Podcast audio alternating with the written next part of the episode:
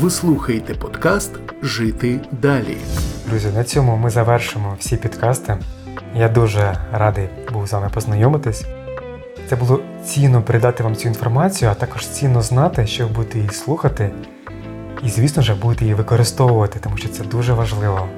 І це дуже круто, коли ви можете управляти своїми емоціями, коли ви можете змінювати їх. Да? Пам'ятайте, що ви можете впливати на свої емоції.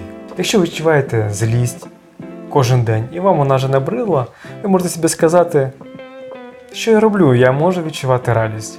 І так з різними емоціями і роблячи ці вправи з підкастів, ви цього навчитесь.